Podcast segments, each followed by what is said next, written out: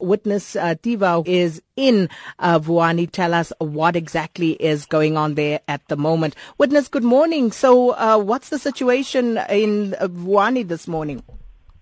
Morning, Sakina. The situation remains tense here at, at Vuwani and its surrounding villages where provision of services, in, including schooling and business operations, have since been brought to a halt and the community protest or the protest action started on Sunday after a meeting between community leaders and about 500 uh, residents who were coming from various villages. So uh, I remember last year, witness, you know, it was the focus on Malamulele who were uh, disgruntled, and now it's Vuwani, and all of this comes together because uh, the municipal demarcation board uh, came to a decision that they were going to merge Vuwani and Malamulele to form a new municipality. So what are the residents of Vuwani unhappy about? Now, uh, residents of Vuwani, Sakina, are divided over the the issue. Some are saying that they support the board's decision to merge uh, their areas with Malamulele to form a new municipality, while others saying that they don't want to be part of the new municipal entity. They want to remain under the Makhado municipality because they never approached uh, the municipal demarcation board or government to to ask them to grant them a new municipality, and they're saying that uh, the they're accusing the municipal demarcation board of not uh, taking into consideration, uh, consideration rather, uh, some of their views that they've uh, or, objections they've made made with the board during its processes of uh, establishing a new municipality.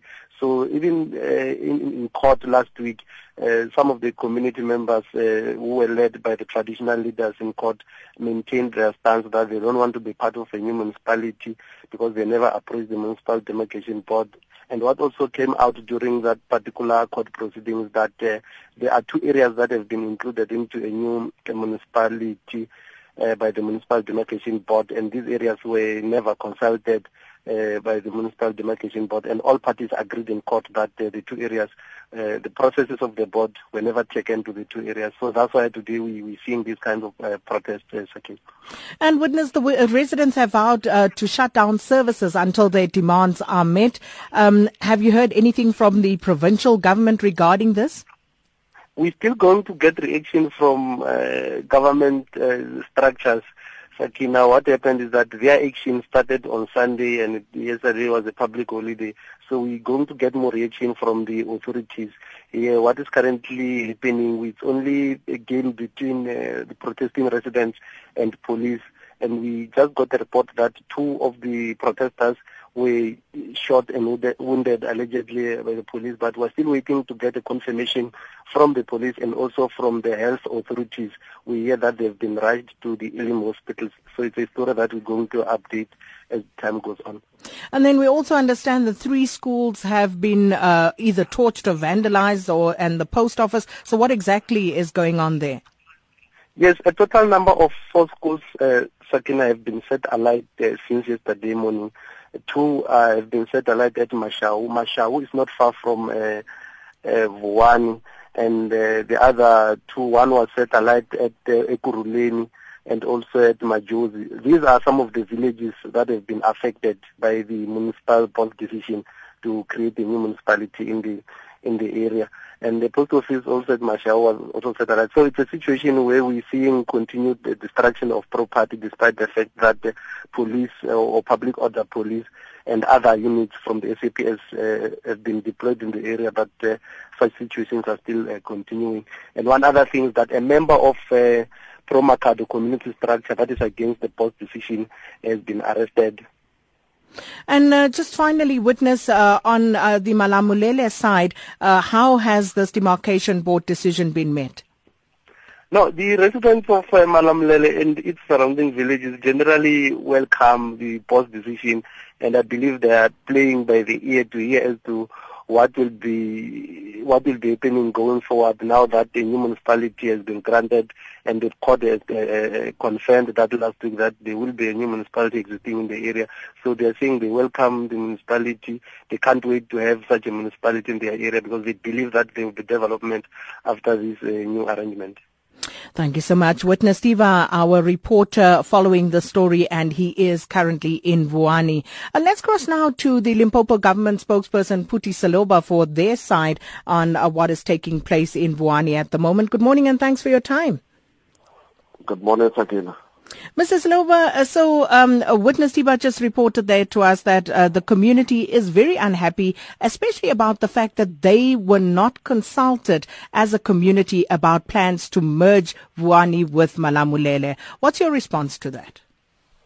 Yes, we, we, we understand the matter has always been between the the residents the, and the municipal demarcation board, but ourselves as government, the, we were were involved uh, uh, at the level of ensuring that as the engagement continues, we, we don't have violence, we don't have uh, damage to properties, and and and we're, we're just concerned now that uh, you know the community that have shown a, a, level of maturity in terms of taking the process through the course after the finding, after the determination by the court. Now we started experiencing these challenges. So we'll be calling the community leaders there and uh, having a session with them so that we we ensure that much as they continue to have issues with the demarcation board, let's have that uh, engagement in a very peaceful and in a very mature way and in ensuring that we don't actually uh, violate other people's rights, particularly people who have a different view around this whole issue. Mrs. Loba, as you say, the community has been very patient. They've been very mature. They followed democratic processes, took it to the courts, and now they feel like they are not being listened to. And uh, as I understand, a number of officials from government have visited the area. So what are people saying to them? Have they reported back on that? Yes, what what, what we were we, we, we found out is that actually now we have got two groups: the pro and the ant. So what we're trying to make sure is that the other one that is against the incorporation into the new entity does not actually harass or, or, or violate the rights of those that have a different view. That is what we're trying to do to, to ensure that at least there is harmony and those that are still feeling that they've got a strong case. Our view as government is that we encourage them to continue following the same processes that they've been following, particularly if they want to appeal, they should appeal. But in the meantime, let's make sure that there's cooling, let's make sure that people are going to work, and let's make sure that those that are holding uh, different views we are not uh, damaging their properties. That is the message that we are carrying as government, and we are trying to make sure that at least these people should understand that they will continue to live together beyond this matter. Have you engaged the demarcation board at all? Uh, because, uh, uh, you know, the resistance from the community consult with the two communities involved. Uh, what have been your talks around that? Yes, we, we interacted with the demarcation board. We are aware that there are two communities that uh, indeed they were not consulted. But, you know, that is a small uh, fraction in terms of the whole matter.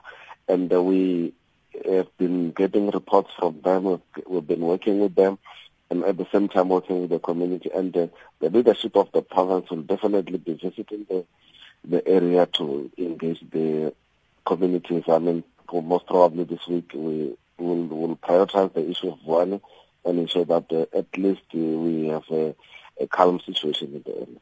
But Mr. Uh, uh, uh Seloba, how do you say that the public consultation is a small matter? Because it is precisely because people were not heard that we are seeing the sort of violence that is erupting in Vuwani right now.